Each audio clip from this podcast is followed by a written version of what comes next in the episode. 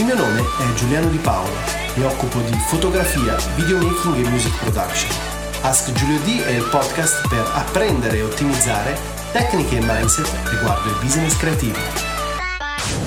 Ragazzi, oggi voglio parlarvi di come guadagnare velocemente su YouTube. Come si guadagna velocemente su YouTube? Innanzitutto non si guadagna velocemente, ma comunque ci sono delle tecniche, un mindset o delle tattiche per arrivare più velocemente a generare monetizzazione su YouTube. Spesso il guadagno più comune o più conosciuto su YouTube è quello dell'AdSense, ossia YouTube va a porre dei contenuti pubblicitari sul mio canale, nello specifico all'interno dei miei video e ogni volta volta che un utente guarda lo spot o interagisce con lo spot, io vengo pagato una piccola percentuale per guadagnare. Per guadagnare in questi termini bisogna avere dei numeri veramente importanti. Probabilmente sono davvero pochi gli youtuber che possono permettersi di guadagnare solo o diciamo principalmente attraverso AdSense. Potrei citare Marcus Brownlee piuttosto che Peter McKinnon e soci. Vediamo invece quali sono altre modalità di guadagnare attraverso YouTube. Il primo è quello dello sponsored content, ossia sia del contenuto sponsorizzato. Un brand ci paga per parlare o recensire del proprio prodotto. Questo ovviamente cambia di tematica rispetto a quella che è la tematica di cui tu tratti. Quindi se parli di fotografia è molto probabile che tu venga contattato o abbia delle interazioni con dei brand fotografici piuttosto che di make-up, piuttosto che di fitness, però il concetto di base rimane sempre questo. Il brand mi paga e io parlo del prodotto o del servizio che il brand promuove. Il secondo è quello sempre di sponsorizzazione, ma si si chiama integration, integrazione, ed è quando solitamente c'è la scritta, oppure c'è appunto lo youtuber che dice This video is brought to you by, cioè questo video è stato sponsorizzato da nome del brand e nome del servizio. Questa è sempre un'affiliazione tra lo youtuber e il brand.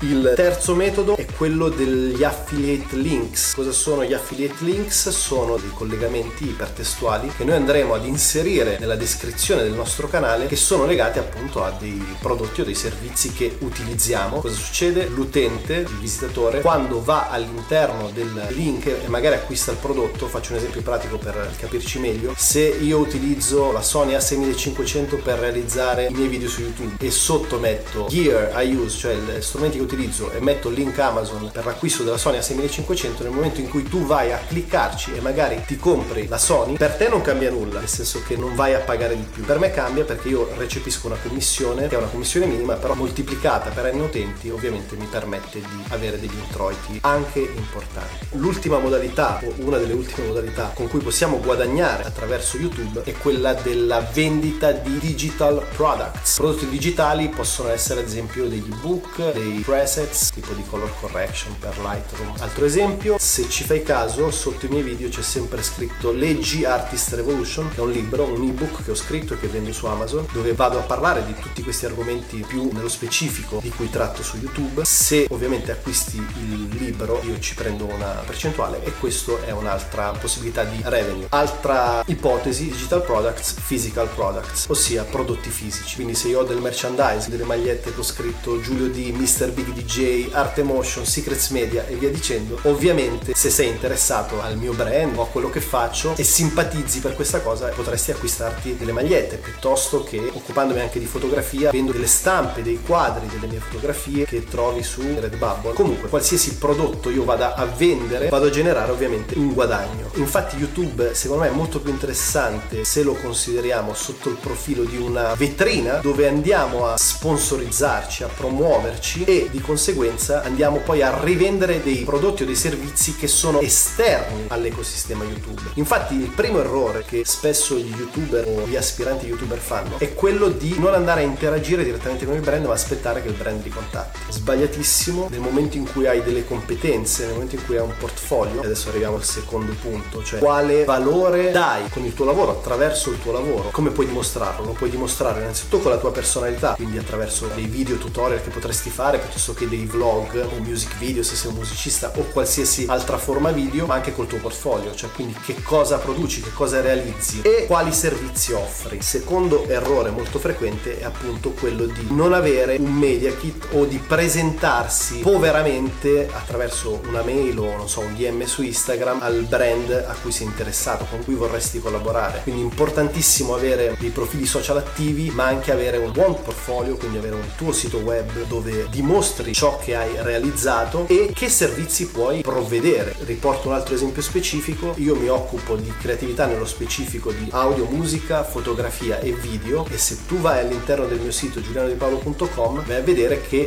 rivendo dei servizi come videomaker o fotografo. Ricordiamoci sempre che quando c'è una relazione tra noi e il brand, la relazione deve essere mutuale, ci deve essere una mutual relationship, cioè è vero che io devo avere qualcosa indietro, ma devo anche dare. Cioè se io ti do un valore aggiunto importante, se ho delle competenze specifiche, se mi distinguo dai competitors, perché ho una personalità magari straripante alla Gary Vee o ho una competenza specifica molto forte, magari nel videomaking, nella creazione video, nello storytelling, allora è lì che vado a distinguermi ed è lì che ho maggiori probabilità di ottenere un brand deal con un'azienda, con una struttura e via dicendo. Terza cosa importantissima, chiedere di essere pagati. È scontato? Non tanto, perché spesso magari contattiamo il brand, la mail è strutturata come si deve, magari il nostro media kit è anche esteticamente ben fatto, interessante, però dimentichiamo di specificare quella che è la nostra fee, quella che è la nostra commissione, quello che ci spetta. Quindi per uno shooting fotografico chiedo questo, per uno shooting fotografico più una cross promotion su diversi social network chiedo quest'altro, per realizzare un video annesso legato alla promozione di un servizio specifico del vostro brand chiedo questo. Sono tutte cose importanti che devo andare a specificare nella mail. Infatti una cosa molto importante è sviluppare delle communication skill, cioè diventare molto bravi nel copywriting, nella scrittura, anche nelle capacità oratorie, quindi nel relazionarsi con professionalità ai brand. Se non sono in grado di farlo, dovrò trovare qualcuno che lo faccia per me. Quarto ed ultimo punto, keep your social numbers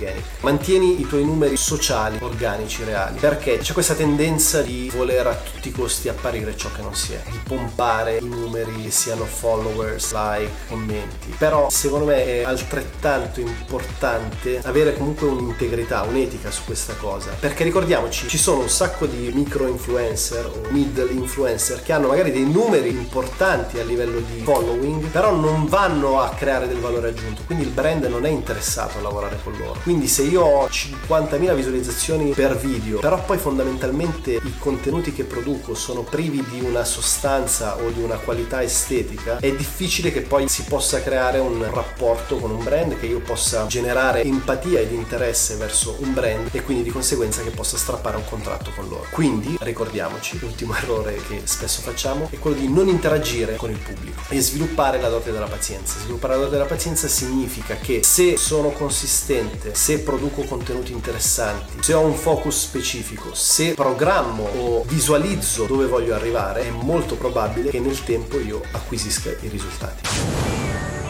Questo podcast ti offre contenuti esclusivi in forma gratuita. Se ti è stato utile, condividilo per sostenere il progetto. Digital audio editor del programma è Gabriele Frascolla. Scopri di più su giulianodipaolo.com e segui il nostro collettivo su artemotion.it.